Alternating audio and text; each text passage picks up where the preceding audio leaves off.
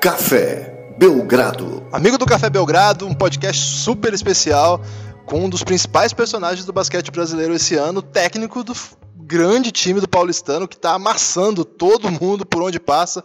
É o líder do NBB é, e vem com muita expectativa aí depois de ser campeão paulista, um ano espetacular. E o grande comandante desse projeto aqui, já há algum tempo, Gustavo Deconte, aceitou participar desse nosso podcast. Eu, Gustavo, queria primeiro agradecer. Obrigado mesmo. É, pra, faz tempo que eu estou querendo falar contigo, desde que a gente recomeçou, eu já te mandei uma mensagem, vamos armar, e aí nunca deu muito certo, e eu tentava armar, e aí eu, eu ficava enrolado, ou você ia viajar, né? Se, se for para para Argentina, e depois o, calendário do NBB é insano mesmo, mas finalmente a gente conseguiu um espaço, e pô, brigadão mesmo, de coração. É um prazer pra gente te ouvir, ainda mais nesse ano. Que ano especial, hein, cara?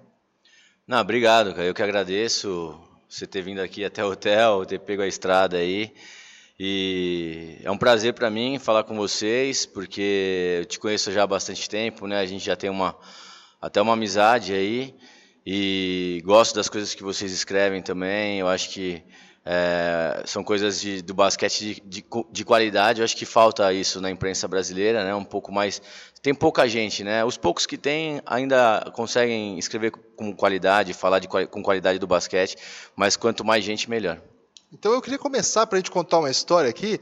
Eu não vou entrar muito nisso, mas no primeiro, primeiro não, mas um dos primeiros podcasts que a gente gravou, o Luiz Felipe Lemes me falou que você era um grande armador. E aí, me preparando para vir para cá hoje também, fiquei sabendo que você até ganhou prêmios na base de São Paulo. É, é, era um jogador assim muito promissor e em dado momento decidiu que não dava mais. Quando que você definiu que, bom, acho que eu vou ser técnico mesmo? É, eu joguei, eu joguei com o Luiz, né? O Luiz, a gente é da mesma idade, geração de 1980, né? É uma geração muito boa. Tem o Baby, né? O Rafael Araújo, Alex, é, Jefferson Sobral, na, que jogou até no Globetrotters, né? Então, tem, tem Guilherme Giovannone, Lucas Costa, tem vários jogadores aí, vários, vários caras que jogaram e jogaram bem em seleção, inclusive. É, entre outros, né, que eu esqueci agora. Aí da geração 81 que jogava junto com a gente também tem Nezinho, Fúvio, enfim. Mas eu, eu comecei jogando na escola, depois fui jogar no Corinthians, joguei quatro anos no Corinthians, aí depois fui para o Monte Líbano, Ipiranga e Paulistano. E terminei no Paulistano. É, eu peguei algumas seleções com o Luiz, né? Algumas seleções de base com o Luiz, com, com o Giovanoni, com o Lucas, com o Alex, enfim, com esses que eu já falei. E, e ganhei alguns prêmios sim, de melhor jogador do ano, mas isso faz tempo. Foi lá no Sub-12, Sub-14. Se eu não me engano, acho que foram três ou quatro vezes, um no Sub-12, Sub-14, Sub-17, se eu não me engano. E aí eu fui ficando pequeno e perdi aquela aquela vontade assim de, de treinar mesmo. Hoje o que eu cobro tanto dos caras de treinar, acho que é um pouco por conta disso. Eu também nunca tive na base, eu tive excelentes treinadores, mas é, grande parte deles meio que ficavam meio que me acariciando muito, assim, sabe? Me, é, me tratando como um, um cara que não podia ser da bronca, um cara que não podia cobrar muito, porque realmente na hora do jogo eu, eu tinha um bom desempenho e, e, e, quem foi me cobrar a primeira vez assim forte foi o Agra no Paulistano. O Agra que é comentarista hoje, ele foi meu treinador no Paulistano quando eu era juvenil, primeiro ano de juvenil. E foi um ano muito importante para mim, assim, porque realmente ali ele me cobrou forte, principalmente a questão defensiva. E e ali eu também me serviu também para ver que eu tinha que treinar muito mais do que os outros pelo meu tamanho para poder para poder ser jogador de basquete. E, eu, e, e, aí eu decidi que eu já estava fazendo faculdade essa época também. E aí eu decidi que eu que eu ia ser treinador, ia jogar mais para pagar a faculdade mesmo. E aí foi o que aconteceu. Joguei mais uns três ou quatro anos no Paulistano Juvenil, um ano um, um ano de divisão especial e dois anos de segunda divisão a dois mas era mais para compor o, a grana para pagar e terminar a faculdade, né, que eu queria. Então serviu mais para isso, mas mas foi uma época muito bacana com grandes jogadores e grandes pessoas que eu convivi ali. É, muita gente lembra de você já como assistente do Neto, até porque o Neto também teve uma carreira que se estendeu e hoje é um dos principais do Brasil. Você ficou muito ligado àquele período já no Paulistano também. É, ali foi quando você de fato começou a trabalhar com um adulto para pensar, de fato, isso aqui, aqui tem uma carreira profissional para seguir? É, em 99, quando eu, quando eu era segundo ano de juvenil, primeiro ano de juvenil em 98, já trabalhava com a escolinha do Ipiranga ao mesmo tempo. Eu, trabalha, eu treinava no Paulistano no juvenil, fazia faculdade e, e, trabalhava com a escolinha do Ipiranga. Aí, no Ipiranga, eu comecei, tive a minha primeira oportunidade como treinador em 99, com 19 anos, no Sub-12. Aí, ali eu fui treinador do Sub-12, no outro ano, em 2000, a gente já foi campeão da Grande São Paulo Sub-12. Era uma geração legal que tinha o Jonathan, que joga no Paulistano hoje, jogava no Espéria, o Caio Torres jogava e o Jonathan Tavernari jogavam na Volks. Né? Então era o Andrezão que estava que Andrezão aí que até pouco tempo jogou no Brasil, jogou em Pinheiros, eh, jogou em Nebraska, né? Não sei se você lembra, um André Almeida, é um pivôzão, uma geladeira maior do que o Caio Torres até. Ele ele era do meu time do Paulistano, do Ipiranga, desculpa, que foi campeão sub-12 nessa temporada. Então foi bem foi bem legal, tinha tinha vários vários jogadores que hoje estão jogando aí. E, e aí eu fui pro no outro ano eu jogava no Paulistano em 2001, se eu não me engano, ou 2002. Aí eu fui convidado pelo Paulistano para ir para lá. E fiquei um ano, saí voltei em 2003. E aí, em 2004, eu comecei a trabalhar no Adulto com o Neto. A gente montou aquele projeto e tal. Tinha um outro treinador no Adulto, que era o Marcelo. Aí, no, faltando acho que uma semana para começar o Campeonato Paulista, esse treinador ele pediu para sair ele teve algum problema, não me lembro qual foi, o Marcelo, e aí pediu para sair, trabalhava num bom emprego também no Colégio Mackenzie. E o Neto pegou e assumiu, e aí me, no outro ano o Neto me chamou, a gente fez um projeto maior, pedindo um pouco mais de dinheiro, enfim, e começamos ali. Aí fiquei acho que quatro ou cinco anos de assistente do Neto. Ali no Paulistano, assim, antes de você entrar como técnico no NBB, e você está muito identificado com a equipe, assim, hoje a gente pensa Paulistano, pensa Gustavo, é, mas um pouco antes de você virar técnico, o Paulistano tinha um grande projeto, até montou um super time, né? um super time para os padrões assim é, do Paulistano. Né? O padrão nacional era um time muito forte, assim, que tinha o Baby, o Paulinho, o Felipe, que era o técnico João Marcelo. Né? Você estava lá na, naquela comissão técnica já? É, então, o, o, eu me orgulho muito de ter trabalhado com todas as categorias de base, isso é uma coisa que eu gosto de falar. Né? Eu trabalhei no Ipiranga e no Paulistano, e desde, os, desde a escolinha até o adulto, eu trabalhei com todas as categorias de base.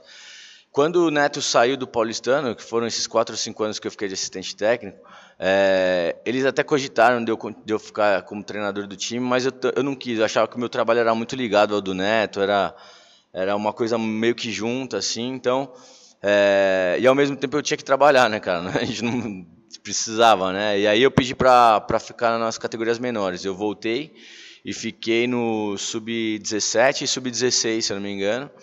E depois, e aí o João Marcelo veio e ficou com outro assistente, que acho que era o Thiago na época, era um outro cara do Paulistano. Depois do João Marcelo ficar um ano e meio no Paulistano, um ano, um ano e meio, aí na outra temporada eu, eu voltei. Eles me pediram, daí eu voltei para ser assistente dele, voltei para o Sub-19 e como assistente do João. Aí fiquei mais uns três anos como assistente do João, ou dois ou três anos, não me lembro agora. E eu estava nesse time que foi montado, era o Baby, o Bambu, né, que na época né? É, o Bambu estava no, no auge do, do jogo dele. Tinha outros grandes jogadores aí. É, acho que o Dedé estava lá, o Dedé do Vasco estava lá também, né? O Dedé que está no Vasco estava lá. O Daniel Gaúcho acho que estava nesse time também.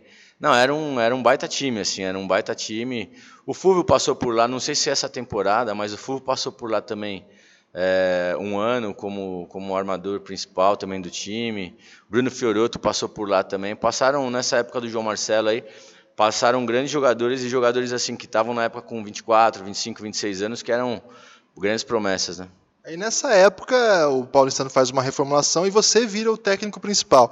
E eu vou me lembrar agora de, um, de uma fala, é, ele nem está mais na direção do, do Paulistano, ele, ele me, eu falei que ele que era o pé frio, porque ele saiu e agora o Paulistano começou a ganhar, o Jorginho, o.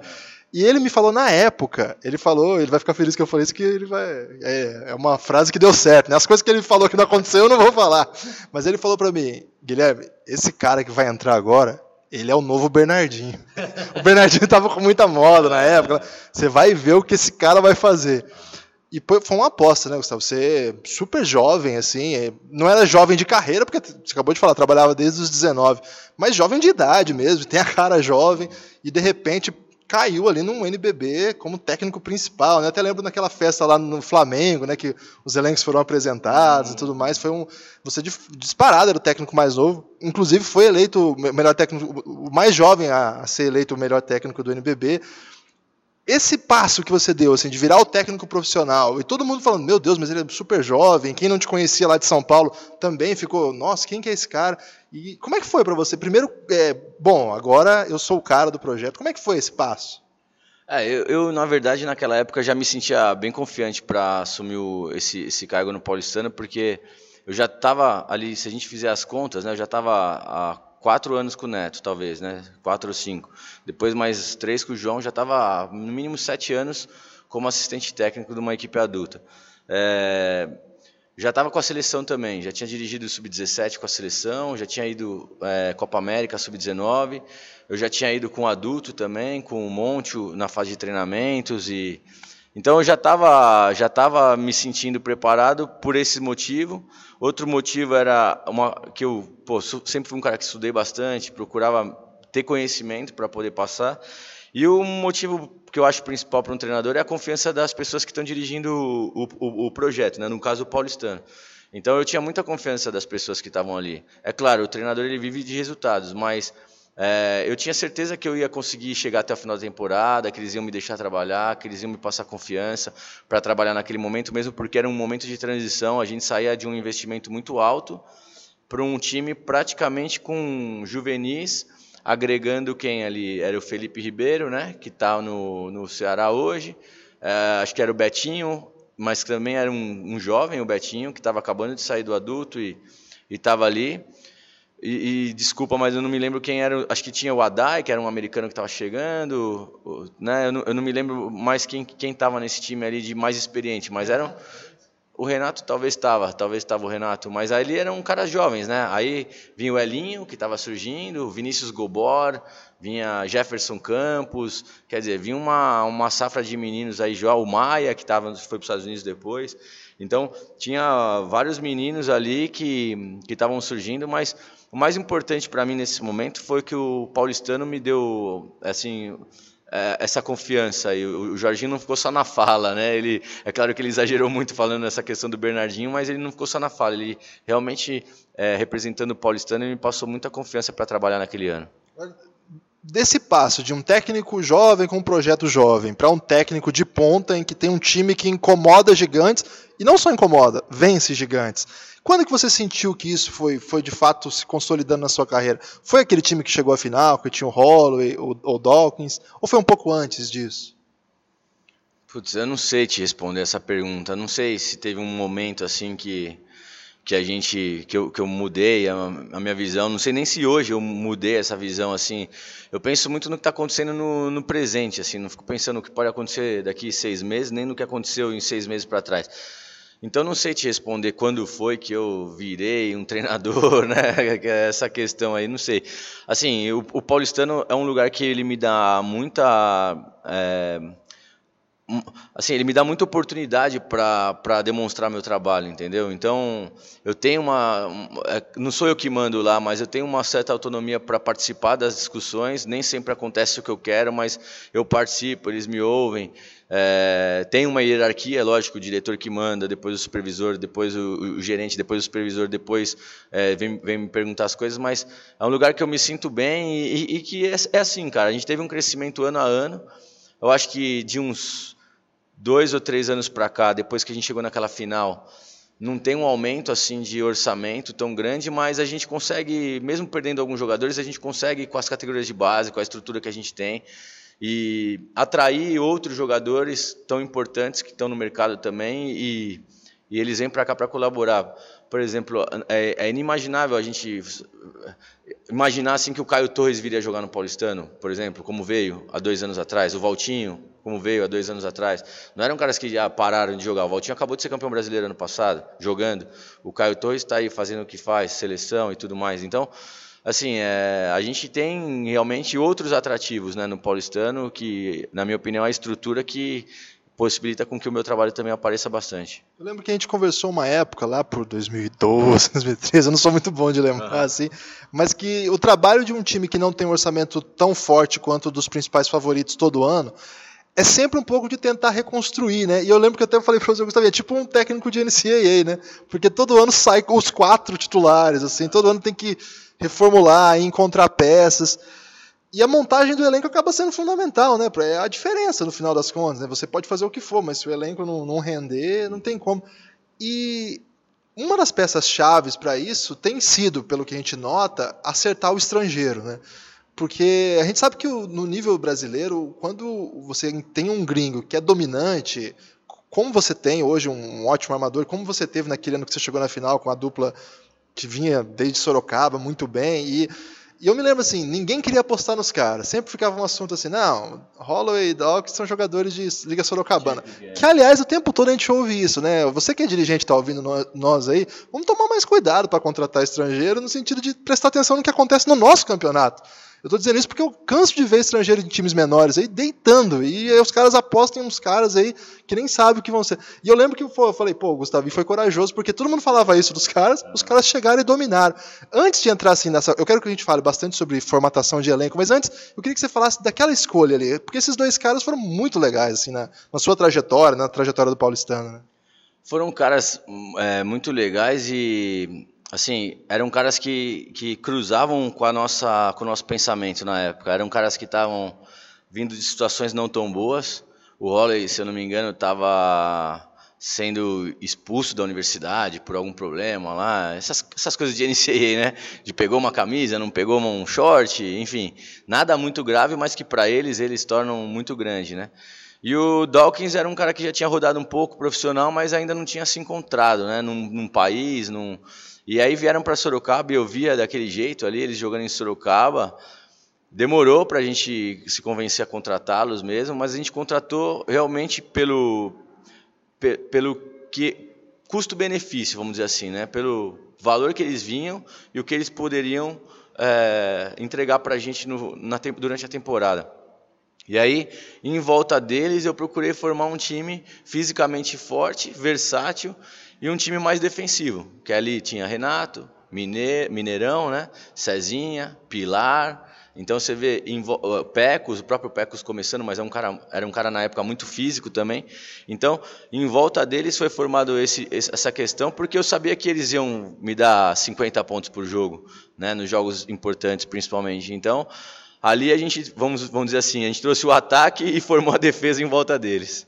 E assim, agora falando especificamente sobre isso, assim, como é que você, para você, assim, é, cada elenco tem que te dar a resposta a partir do que você vai montar? Você contrata os caras pensando uma coisa, mas a hora que você junta é outra, ou você já tem aquele jogador, eu quero esse para tal função, eu quero esse para tal função, esse vai ser meu 2 que corta, esse vai ser meu 3 que defende mais, esse vai ser meu pivô que joga aberto, ou não dá para pensar muito assim? Como é que é assim para você quando acaba uma temporada, bom, agora eu preciso reformular meu elenco, alguns caras valorizaram demais, não vai dar para manter, outros caras não renderam o que eu esperava, a gente vai ter que seguir outro caminho.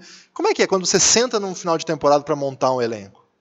É, tem alguns fatores. É, nessa questão do, do Dawkins e do Holloway, eles saíram porque eu via que eu não consegui, não ia conseguir mais tirar dos caras. Não porque os caras não tinham para dar, mas porque o meu jeito já não batia mais, eu não ia conseguir. Você vê que o Holloway está jogando muito no Pinheiros, foi MVP do NBB, o Dawkins a mesma coisa. Então outros treinadores em outros ambientes conseguiriam tirar mais deles do que eu. Então a gente considera isso também um pouco, assim, do jogador, né? O quanto você vai conseguir, por mais que ele tenha ido bem numa temporada, o quanto você vai conseguir tirar ele dele na outra. O Pecos foi um exemplo da temporada passada para essa. Eu vi que comigo eu não ia conseguir mais, sabe? O meu jeito já chegou num limite com o Pecos ali. Eu era incapaz de conseguir melhorar ele. E aí você vê o que ele está fazendo no Flamengo aí. Uma outra característica, agregou muita coisa para o jogo dele. Está jogando para caramba em, em um estilo diferente do que ele jogava até no Paulistano. É, a montagem do elenco do paulistano, ela vai meio que assim também. O que, que a gente tem na base, aonde a gente vai ter que entrar, onde, onde, onde nós vamos ter que investir um pouco menos. Né? Por exemplo, o Vitão. O, pegar o Vitão como exemplo aí. O Vitão, é, a gente tem um Vitão, posição 4. Então, essa posição já não precisamos mais. Então, se tem algum cara parecido com ele na temporada, ali durante a temporada, a gente já sabe que esse cara, que é muito mais caro do que ele, a gente vai ter que desfazer porque ele está chegando e ele já pode tomar conta dessa posição pelo menos como um segundo jogador dessa posição. Então, a gente vai investir mais na posição 5 do que na posição 4. E vice-versa. Se a gente tem um outro menino da base, então a gente tem que contar um pouco também com o que a gente tem na base. Com relação aos estrangeiros, é muito relativo assim no paulistano isso, porque o ano passado a gente chegou na final e a gente não tinha nenhum estrangeiro no time. Então, assim, foi um time que encaixou e a gente não tinha dinheiro e o ano passado a gente foi pro extremo de jovem, né? Apostamos muito ano passado, que foi é, Lucas Dias nem tanto, mas Jorginho foi uma aposta, Mogi foi uma aposta muito grande também. Então, foram caras que a gente apostou muito. E aí a gente vai ver no mercado, cara, sinceramente, assim, o paulistano, quem a gente acha que tem potencial, mas que pode vir por um valor mais baixo. Sinceramente, é mais ou menos isso, cara. Então, é, o exemplo do Sommer, essa temporada. Era um cara que a gente enxergava um potencial tremendo, mas que não tinha jogado tanto na temporada e que poderia vir por um valor que cabia no nosso orçamento, mas que poderia jogar muito mais do que esse valor. E é o que está acontecendo. Né? O, o, David Nesbitt é a mesma coisa, que veio da Argentina. Né? Tava lá na Argentina, a gente imaginou que ele poderia caber no orçamento e coube, e pode estar tá entregando muito mais do que a gente apostou que ele poderia entregar. Então, a gente tem que fazer essa ginástica aí para montar o elenco, mas essa temporada especificamente eu consegui montar um elenco com o que eu imaginei de basquete. Eu imaginei um basquete de corrida, muita corrida, muita aceleração, muito físico, e consegui montar o time com essa característica. Gustavo, antes de entrar especificamente nesse time aí que, nesse momento que a gente está gravando, vem com 20 vitórias consecutivas, que é é muita coisa sobre. A gente sabe que pro NBB já é muita coisa, tá próximo do, do principal recorde, que foi aquele time do Flamengo, que era um timaço, né? E para um elenco assim, com muito menos recursos, como você acabou de falar, financeiro mesmo. É, mas antes de entrar nessa temporada especificamente, eu queria te perguntar uma coisa assim que eu não sei se você já respondeu, mas se já te perguntaram. Mas nesse meio do caminho, é, ninguém tentou te tirar do Paulistano? Não, já tentaram, cara, já tentaram. É, para falar bem verdade, no Brasil, eu tive uma proposta só, mas que não foi uma proposta que você fala assim, não em termos de, de grana, em termos de conversa mesmo. Foi uma coisa que não seguiu, uma coisa que te, teve uma sondagem um pouco mais forte, teve uma conversa, mas que não seguiu. Os outros tudo sondagem, ah, pô, vem, vamos conversar, tal, mas não teve nada, nunca tive uma proposta oficialmente de uma equipe brasileira. Já tive proposta para dirigir na Nigéria, era um valor muito alto. É, não, um clube. E o ano passado eu tive uma proposta. Nigéria não, desculpa, Angola. Angola, não é Nigéria, Angola. A, a, Nigéria foi o Neto que teve uma proposta da seleção lá quando ele jogava aqui no Paulistano, quando ele treinava o Paulistano. E o ano passado eu tive uma proposta do Obras Sanitárias, que aí foi uma proposta mesmo para ir, para dirigir essa temporada lá no Obras. Eles queriam fazer uma reformulação. É, para ser o treinador principal do Obras. É, mais ou menos na, nos moldes do que a gente fez a temporada passada, que é o que eles estão tentando fazer lá. É, eles iam contratar quatro estrangeiros, iam botar os outros, todos os jogadores das categorias de base, ficar com o outro que eles estavam na temporada passada. Mas também foi uma coisa que eu já tinha contrato com o Paulistano também é, para essa temporada. Foi uma coisa que também que assim foi bem forte, foi para frente. Eles insistiram, vieram no Brasil, conversamos tudo, mas que acabou eu deixando para mais para frente. Eu, assim, eu não sabia disso e eu fiquei assim. Eu, eu, fico imaginando como você fica, porque a, nossa geração, a, a, minha geração de quem escreve sobre basquete, sempre teve a Argentina como norte, assim, né? Imaginar que o Obras, que foi o time até do Júlio Lamas até pouquíssimo tempo, né? Um time de Buenos Aires, vinha buscar um técnico brasileiro. É, quem fica falando que técnico brasileiro não sei o quê, lá, lá, deve ficar meio confuso com essa informação. Como é que foi para você receber isso?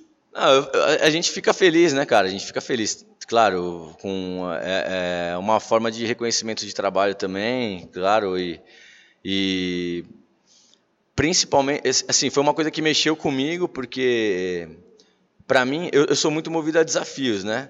Talvez até por isso o paulistano me encanta tanto, porque a cada ano, por, por obrigação, talvez, né? ou por necessidade, vamos dizer assim, o elenco muda, muda, muda, e aí é um desafio novo a cada ano, não é, não é aquele mesmo elenco, não é aquele mesmo.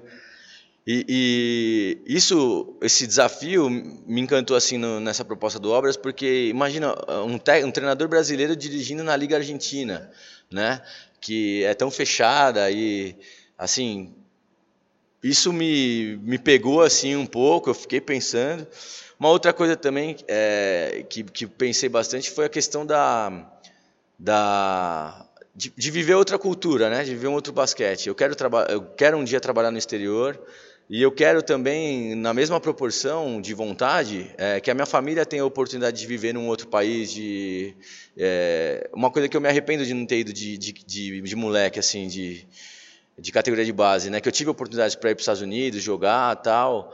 É, e não fui. Eu me arrependo não pelo basquete, mas pela cultura, assim, de você poder vivenciar uma outra cultura. E eu quero que as minhas filhas e a minha mulher tenham essa oportunidade, né? e seja na Europa, nos Estados Unidos, na Argentina, enfim, onde for um lugar legal para elas viverem, para a gente, para eu trabalhar também. Então acho que esses dois motivos, mas também não foi tão difícil a decisão porque eu também já tinha eu tinha contrato com o Paulistano, então a decisão já estava meio que tomada, apesar da insistência deles, a decisão já estava meio que tomada. E para você assim que trabalha no Brasil e sabe como como a gente acompanha aqui o basquete internacional, a gente sabe que os Estados Unidos é o foco principal por conta da força que a NBA tem, passa na TV, agora passa em vários canais, aí, inclusive mas é, eu imagino que a sua principal referência de jogo seja muito no, na Europa, né? Como é que é para você? Você pensa em trabalhar em algum desses cenários? É claro, sonha, mas quando você coloca como meta, como futuro, você acha que é possível construir uma carreira na Europa? Ou você já pensa uma carreira nos Estados Unidos, entrar lá, começar, sei lá, num college, ou de repente já como na NBA como assistente? Você fez já algum plano nesse sentido? Ou por enquanto é isso, paulistano, 20 vitórias, vamos para 21, como é que é? Não, então, é, é, o que você falou, por enquanto é isso, né? Ao mesmo tempo, acho que paralelamente a pensar no paulistano, no Brasil, enfim, e sem atrapalhar, sem deixar que atrapalhe o meu trabalho principal que é aqui, a gente vai fazendo algumas coisas. Eu, eu, eu tenho passaporte italiano, então eu estou já fazendo toda a documentação para as minhas filhas, para minha mulher, para se aparecer uma oportunidade, estar tá preparado é, estudando línguas, né? Estou estudando línguas também diferentes, italiano, é, espanhol, inglês, para se tiver uma oportunidade, né? A gente está preparado. Eu não fico é, mirando assim, ah, eu quero Estados Unidos, eu quero Europa, eu quero Argentina. É o que eu te falei. É, se, se eu estiver trabalhando bem aqui, algumas oportunidades vão aparecer. Só apareceu essa do Obras porque eu estava trabalhando bem aqui tive, tive resultado, né? Se não tiver resultado, não vai aparecer nada, nem paulistano, nem ninguém, nem no Brasil vai aparecer. Então, acho que o mais importante é a gente estar tá trabalhando bem aqui, fazendo bem as nossas coisas aqui, o nosso trabalho está dando resultado e depois pensar nessas outras coisas, mas paralelamente a isso já ir se estruturando de alguma forma para que isso possa acontecer. É, eu assim, para para falar para os nossos ouvintes, tá? eu tenho a impressão que os técnicos brasileiros em breve vão conseguir entrar nesse mercado que por duas gerações assim se afastou, né? É, a gente vê técnicos argentinos muito bem né, na Europa, o que o Nestor Tia está fazendo, e a gente viu o Tia trabalhando aqui no Brasil e a gente tem noção que não é assim, não estou falando que é um trabalho ruim, mas não está tão distante do que é feito aqui. Acho que no Brasil tem tipos diferentes de treinadores, tem vários estilos e também níveis de qualidade, mas acho que o que tem de top aqui não está afastado do que tem se jogado, por exemplo, na Europa, na Argentina. Claro que o nível é diferente, porque, enfim, investimentos e tudo mais. Mas você acompanha também essa evolução dos técnicos brasileiros? Essa nova geração, você, Neto, que é um pouco mais velho, mas não é tão mais velho, o Dema, que começou como profissional mais ou menos na mesma época que você, vocês inclusive trabalharam juntos né, com, com o Manhano. É, você vê essa, é, esse momento bom dos técnicos brasileiros, assim, alguns projetos de técnicos já jogando esse basquete mais moderno, que tanto tempo a gente pediu. A impressão que eu tenho é que sim. Não, com certeza. Os treinadores hoje estão muito melhores do que quando eu comecei lá como assistente. Hoje é muito mais difícil você jogar os jogos no NBB contra times do NBB. Você vê estratégia, você vê tudo. Antigamente, sinceramente, quando eu comecei, a gente não via tanto esses estudos, essas coisas. Então, é uma geração que nem se falou, Neto, eu, Demetrios, o, o, Guerrinha também, que é de uma geração anterior, mas é muito duro, é muito difícil jogar contra o Guerrinha, é sempre é, bem estratégico. Enfim, se eu ficar citando o nome aqui, vou ser injusto, porque todos esses, né? A gente estava falando aqui antes de começar do Bruno Saviani também, que hoje está no Corinthians. É muito duro, é muito difícil jogar contra todas essas equipes, né? Você sabe que eles estão, a gente sabe que eles estão bem preparados. E, e assim, o Neto, eu sei que já teve muitas propostas para sair, muito mais do que eu para sair. Ele já teve proposta, que eu te falei, quando trabalhava no Paulistano da seleção da Nigéria, ele teve proposta de Angola, ele teve proposta da seleção de Porto Rico, ele teve proposta de clubes da Europa também. É, mas, é assim, é que nem eu vou trocar o Paulistano pelo Obras, eu não vou, entendeu, Guilherme? É, é, assim, o paulistano, na minha opinião, é melhor do que a nossa liga hoje. Ela tá tão boa ou melhor do que a liga argentina. Então, por que eu vou sair de uma liga que está bem estruturada, com dinheiro, com patrocinadores, para ir para uma outra liga, sabe? É claro, é uma grande liga também, é uma grande competitividade lá também. O Neto vai sair, ele estava na seleção brasileira, vai sair da seleção brasileira para ir para a seleção de Porto Rico, com todo o respeito à seleção de Porto Rico, que é uma grandíssima seleção, mas não, não vai trocar, né? Vai trocar o Flamengo por um clube de segunda, terceira divisão, mesmo que seja na Europa, também não vai. O Flamengo é muito maior do que isso. Então, é assim a gente tem que ver também que a gente está num mercado bem competitivo, onde os treinadores estrangeiros também querem entrar. O próprio Tchê dirigiu no Minas. entre aspas, não deu certo naquela temporada em termos de resultado, né? Então, assim, é, a gente fica valorizando muito os treinadores estrangeiros também, mas a gente está trabalhando num grande mercado e os nossos treinadores são grandes treinadores que vão dar curso no exterior e, e são requisitados e a gente é muito respeitado no exterior. É, legal também. Hoje o grande time da Argentina é treinado por um cara que foi técnico do Flamengo aqui e também saiu muito criticado, né? Vale lembrar o Gonzalo Garcia, né? E há, quanto, e há quantos anos o Brasil é, ganha aí? É, acho que apesar dos últimos dois ou dois anos a confederação atrapalhar a gente, né? Atrapalhou os times, atrapalhou os técnicos também atrapalhou jogadores que não disputamos, né? Liga Sul-Americana, Liga das Américas, mas o ano passado o Mogi foi campeão, aí o ano retrasado acho que não, mas dos outros três ou quatro seguidos a gente foi campeão Brasil, Liga das Américas seguido, Flamengo, depois Bauru, né? Sendo campeão de Liga das Américas. Então, na América, treinadores brasileiros, né? É lógico, times brasileiros, mas com treinadores brasileiros, estão dominando as Américas há algum tempo já. Agora passando agora para falar desse grande, desse grande time que você montou esse ano, é, eu acho que é impressionante. Eu posso falar para você que eu fico impressionado porque não é só como vocês veem, não é só o fato que vocês venceram 20 jogos seguidos e estão liderando um campeonato que é, qualquer um que tiver um pouco de juízo apostaria ou no Flamengo ou no Franca, que são os dois grandes investimentos. É, inclusive, quando chegou o Varejão no Franca, eu brinquei no Twitter, pode entregar as taças. Que isso? E o pessoal ficou bravo comigo, como pode entregar taças? Falei, gente, não é porque eu falei que pode. Aliás, não tem, não tem essa moral toda, né? Ah, acabou o campeonato. Mas assim, o cara contrata o Varejão num time que já era uma potência, eu pensei, né? Pô, timaço. E assim, no meio disso tudo, todo mundo esperando uma final Franca e Flamengo, mas se vocês ficarem em primeiro, essa final não vai ter, para começar, né? É, porque se eles ficarem em segundo e terceiro, obrigatoriamente eles vão ter que se cruzar antes disso. É... Você esperava, quando montou o time, não estou dizendo assim, você esperava que ficasse primeiro com 20 vitórias, você esperava que seria possível brigar ali entre os quatro?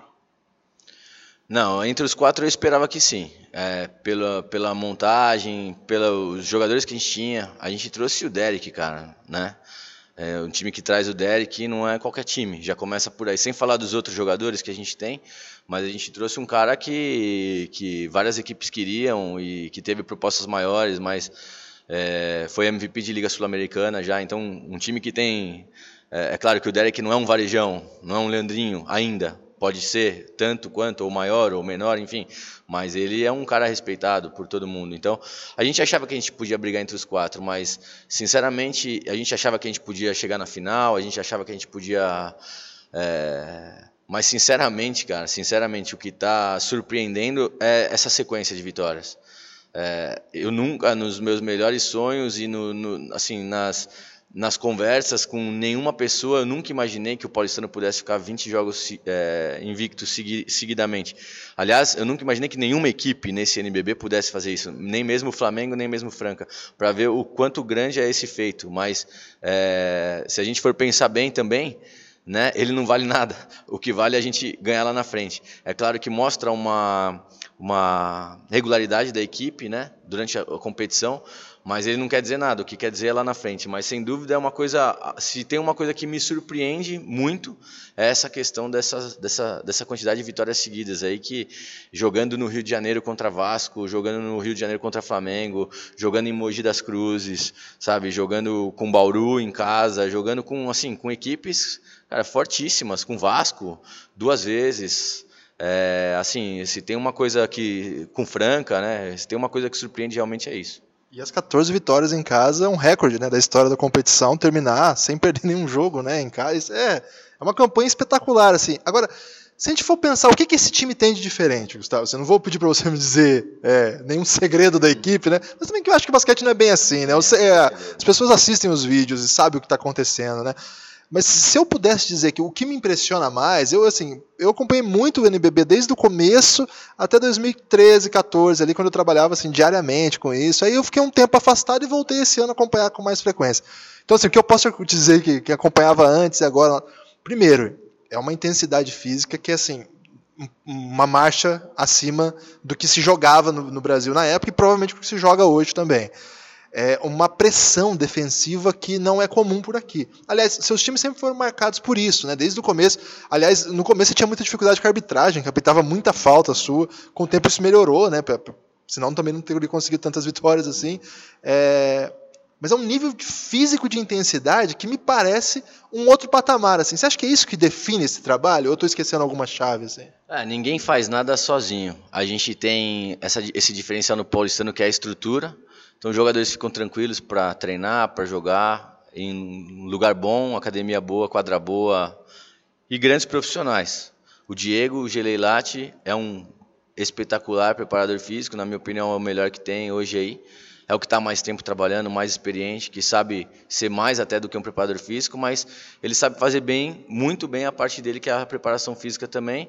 E ele trouxe o Esteban esse ano, que é um argentino, que está sendo auxiliar dele, que trabalhou na seleção da Venezuela, que trabalhou em Olímpico de la Banda, que trabalhou em Buenos Aires, em times adultos, não sei se no Obras ou algum outro time, que trabalhou na Venezuela no Guarus, que trabalhou em vários times é, já adultos e conhece uma outra escola e agregou muito também ao trabalho do Diego.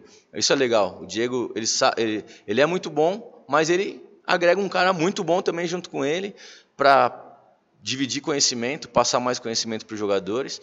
A equipe médica nossa é fenomenal, a gente não tem lesão praticamente, então hoje o paulistano é muito preven prevenção de lesão, acho que todo mundo, mas o trabalho que a gente faz é excelente. Então o Iago ficou fora de um jogo, mas porque torceu o tornozelo, não porque teve uma lesão muscular. Ou...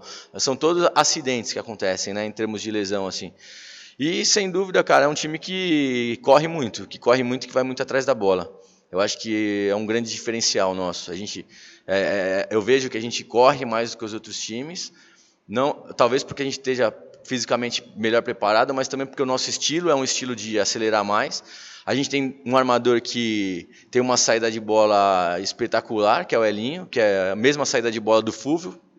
É um cara que, que se posiciona bem para receber o primeiro passe, que já está de cabeça levantada, que já sabe onde todo mundo está que acelera, mas ao mesmo tempo ele espera a melhor oportunidade do primeiro passe, ele não dá qualquer passe.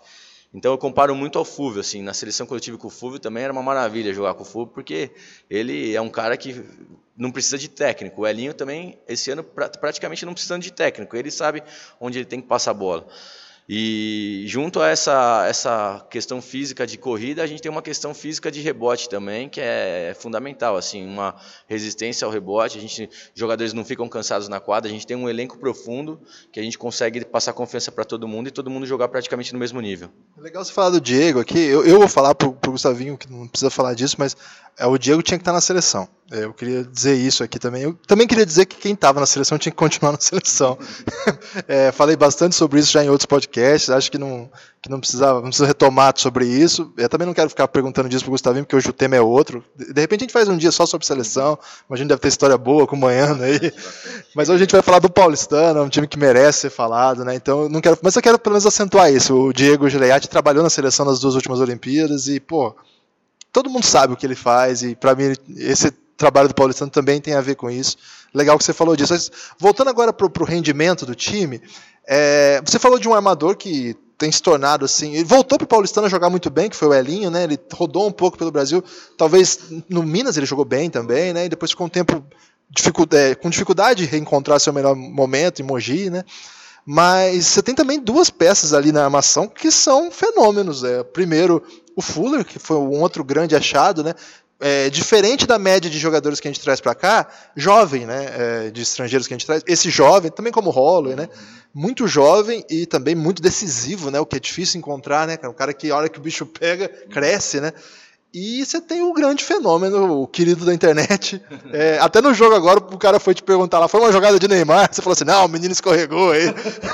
que foi o Iago. Como é que é? Esse, é assim, primeiro eu queria que você falasse do Fuller, mas depois, assim, como é que é o Iago para você? O ano passado ele explodiu né, nos playoffs. E esse ano você deu uma segurada, está com menos minutos, mas agora está crescendo também. E minha Nossa Senhora, está crescendo de forma assustadora. Assim. Fala um pouco desses dois. Ah, o Fuller é o, tipo de é o típico estrangeiro que cabe no paulistano. Essa é uma dificuldade que a gente tem também. Imagina a gente trazer, por exemplo, já que a gente está. Vou dar nome, o David Jackson, por exemplo. Imagina o paulistano trazendo o David Jackson, que já é um jogador consagrado internacionalmente. vamos supor que a gente acerte o valor e tenha o dinheiro para trazer o David Jackson para o paulistano. Mas aí o David Jackson vem com dois ou três filhos, com mulher, então a gente tem que escola para os três filhos, apartamento grande, e o apartamento muda de 3 mil que a gente paga o apartamento lá para o Fuller, que mora sozinho num flat pequeno, para 9 mil nos Jardins. Então a gente também tem essa dificuldade de montagem de elenco no paulistano. Então o nosso estrangeiro precisa ser é, single, ele precisa ser é, solteiro, precisa ser solteiro primeiro, não ter filhos, né? aceitar morar num apartamento pequeno. Então, tem tu, toda essa questão também para o estrangeiro, né? para você ver a dificuldade. Mas o Fuller é um cara que a gente já estava namorando há um tempo. Eu vi, eu tive no Sul-Americano em 2016, se eu não me engano, e ele jogou o Sul-Americano na Venezuela, né? Foi na Venezuela. Ele jogou pelo Peru. Eu já estava de olho nele, eu tinha gostado, mas achava ele muito.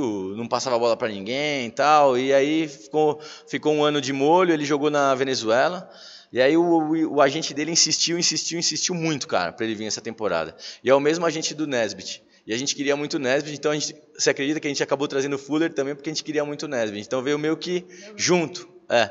E, e aí é, o cara surpreendeu em todos, em todos os sentidos, assim, o cara é um cara que trabalha muito, que treina muito, que, porra, é um dos que mais treina aí, um dos que mais treina que eu já conheci, que eu já vi, um cara que não tem, ele brinca, né, no dias livre, e é isso mesmo, ele não tem, né, no days off, ele não tem mesmo, ele treina todo dia, é um cara super família, super centrado também no que ele quer, foi um, um uma, uma um cara que a gente agregou que está produzindo muito para nós. Sobre, é, sobre, o Fuller, antes de você falar do Iago, é, o Fuller foi um dos protagonistas daquele seu grande esporro que ficou famoso na internet aí. É, não foi só ele, né? Foi, tava ali no, no, bolo ali. E a gente não conversou sobre isso ainda, Gustavo. Não sei se você já falou sobre isso, mas é, naquele caso especificamente não teve nada demais, foi, foi tudo meio positivo, né?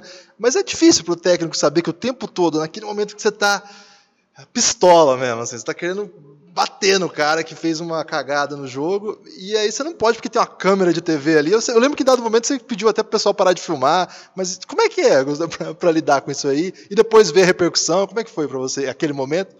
Cara, é muito, é muito chato você ver aquilo depois, sinceramente. Para mim, assim, foi, foi uma coisa chata, porque eu já passei por uma dessa com o Adai, bem rapidamente. O, eu dei um, uma bronca no Adai e nem, nem era jogo de televisão, nada. Só que o Globo Esporte estava filmando na época, o Abel Neto até, o repórter estava lá, e aí ele, no outro dia, no Globo Esporte, nós, depois dessa bronca, nós viramos o jogo e ganhamos. Aí no outro dia apareceu no Globo Esporte, lá, minha, uma comparação do Gustavo com o Bernardinho, né? Pô, pra mim, eu me saí, eu saí me achando. Isso faz, eu tava no começo da minha carreira. Eu saí me achando, pô, eu, Bernardinho, todo mundo me ligando e tal. Quando eu chego no treino, o Adai me chama e fala: Você viu o Globo Esporte? Eu falei: Vi. Ele falou assim: Você imagina se a minha mãe tivesse visto? Se a minha irmã tivesse vendo aquilo? Se a minha mulher tivesse vendo aquilo? Eu pedi desculpa, falei que nunca mais. E a partir desse momento, eu, eu fui contra a câmera nos tempos. Microfone e câmera nos tempos. Isso deu um rolo, você sabe, né? O rolo que é isso e tal.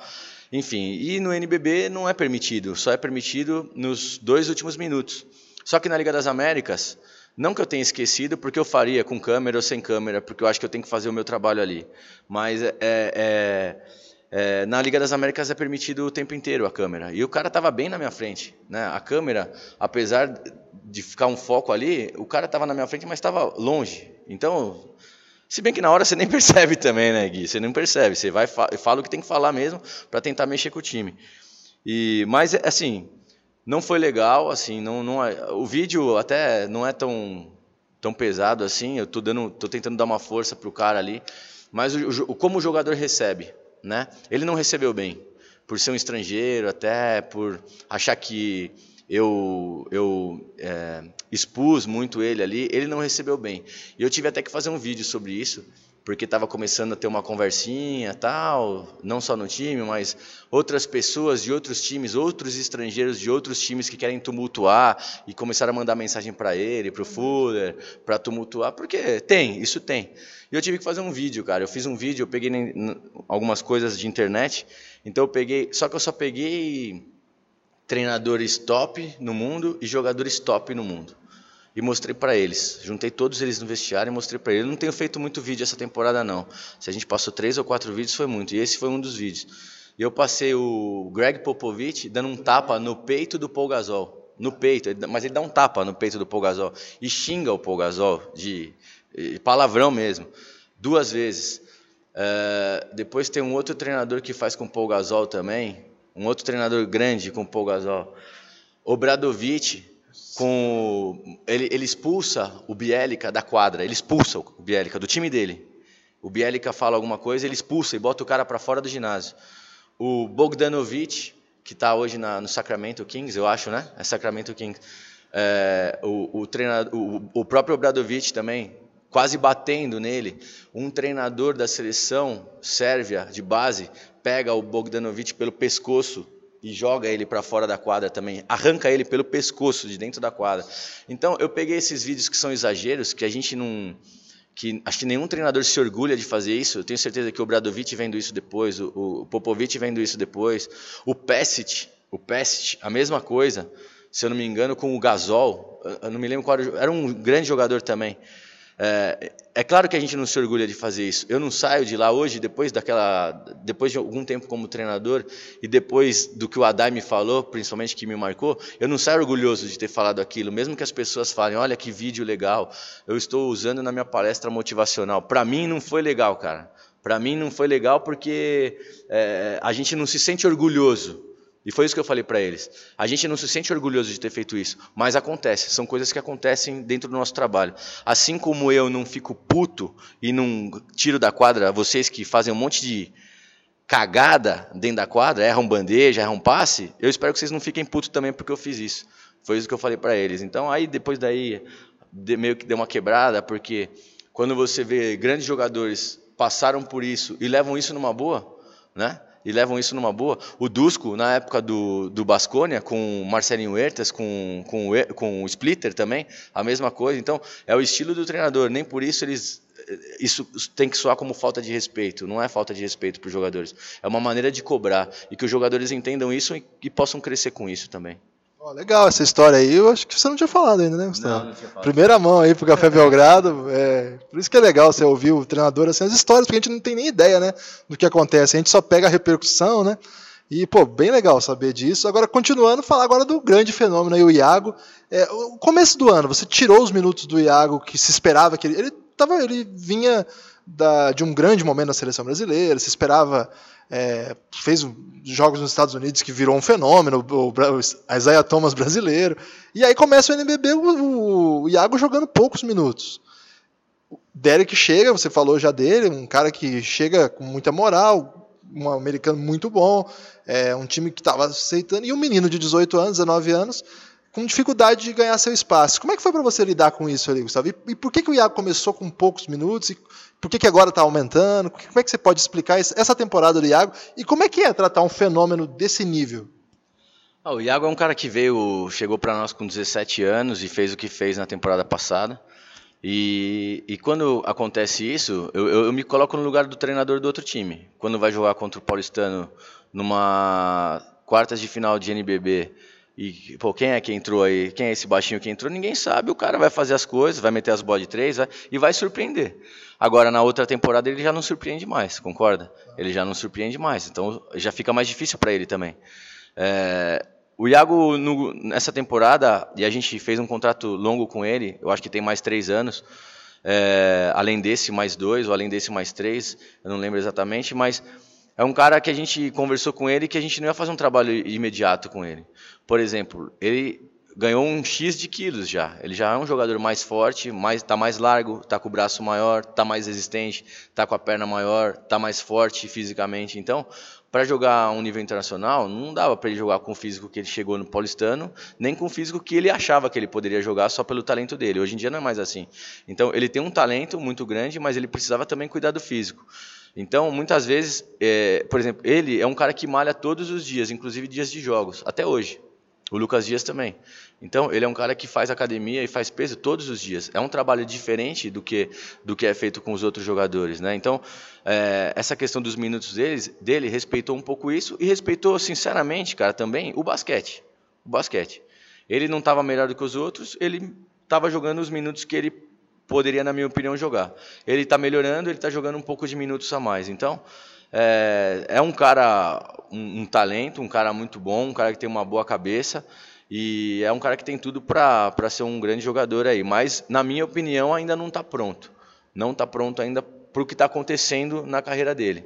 Então, ele ainda, na minha opinião, não é um jogador para decidir o NBB, como ele não é um jogador ainda pronto para a seleção brasileira, para ser um, um, um, cara que vai levar a seleção brasileira.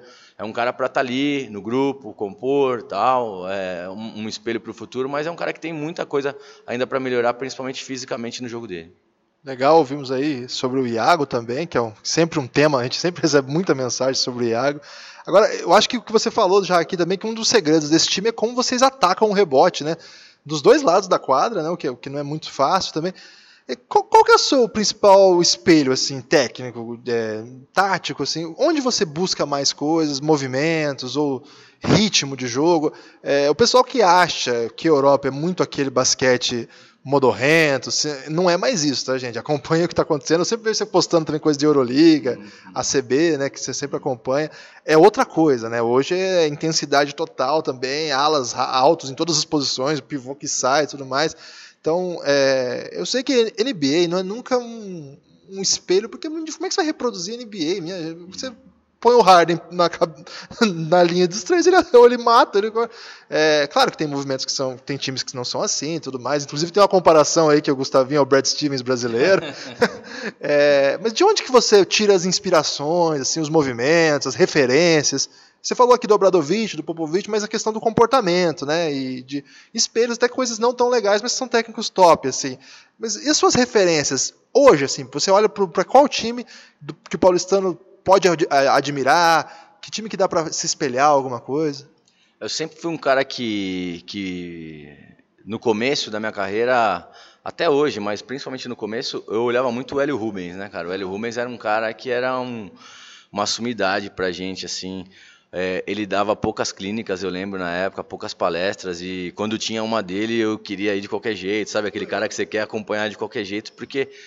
É, e eu não sei se é verdade ou não, mas dizem que ele falava uma frase lá que é: basquetebol é correr e saltar. E eu fiquei com isso na minha cabeça e é isso mesmo, cara. Se a gente pensar, o basquete, né? É, é claro, tem o talento, tem tudo, mas basquete é correr e saltar. E se a gente for ver, os times dele sempre foram meio que assim: uma defesa muito forte e corrida, uma defesa muito forte e correr no contra-ataque, né? Então, é, eu me espelho muito nisso e eu, eu gosto que meus times sejam assim, porque eu acho que apesar dele falar isso, se é que ele falou há 20, 30 anos atrás, serve para hoje ainda. Né? Apesar do talento, ainda serve para hoje. Você vê o Houston é o quê? O Houston é correr e saltar. Né? E chutar de três, mas é correr e saltar. Os, os grandes times é o quê? É, é, velocidade, é corrida. Eu me espelhava muito na. Eu gostava muito de NCAA, de assistir NCAA. Consegue assistir? Pouco. Essa temporada quase nada eu assisti, cara. Não sei nem quem é o melhor jogador, para falar bem a verdade para você. E algum técnico assim que não de hoje, mas que você admirou nesse período? Não, algum técnico, porra, o Coach K sempre, né? Coach K é um cara que que eu sempre admirei, sempre gostei muito. Agora, eu assistia muito NCAA e assistia muito basquetebol europeu também e pouco NBA, né? É, assistia NBA mais nas finais. Tinha aquele preconceito, a NBA só nas finais, porque os caras jogam sério, mas não, a temporada regular ela te dá muitos jogos muito bons, cara a, a NBA, eu estou assistindo mais agora e eu gosto muito.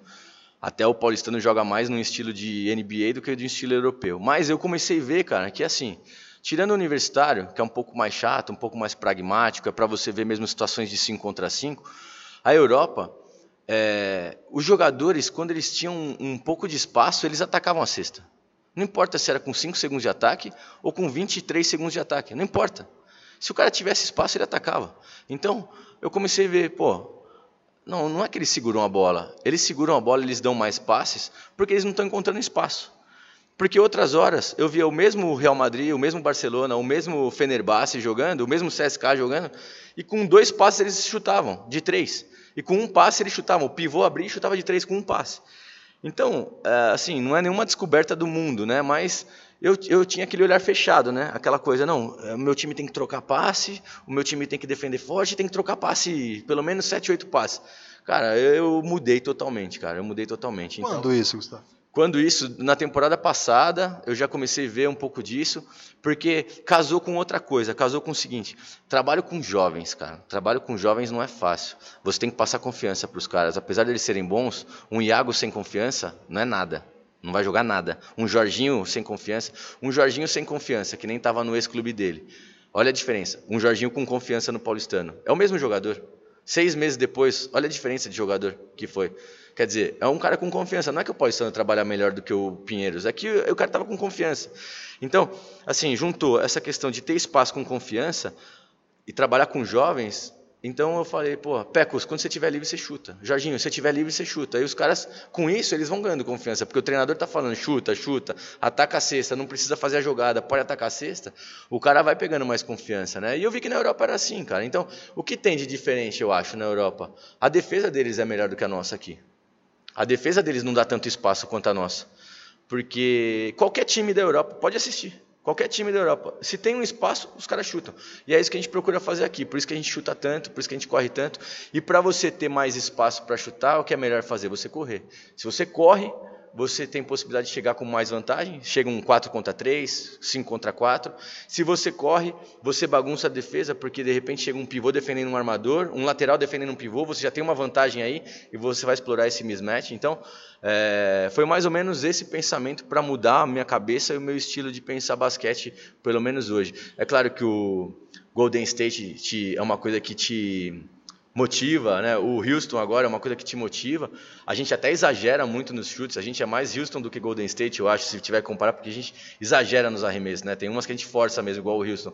Mas eu acho que ficou um basquete melhor, mais agradável de ver e com mais resultados, principalmente com jovens. É isso do volume de jogo do paulistano, né? É sensacional.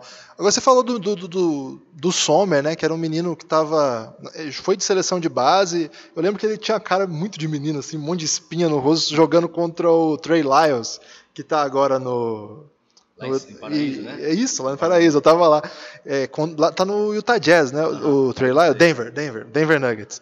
É, e assim, ele muito frustrado porque ele não tinha condição física de, de vencer o rebote dos caras. Né? Ele, ele e o Léo Demetrio até jogavam juntos ali, brigando contra os meninos enormes. Né? Os Estados Unidos tinha o Julius Randle, mas imagina o tamanho dos caras. Né?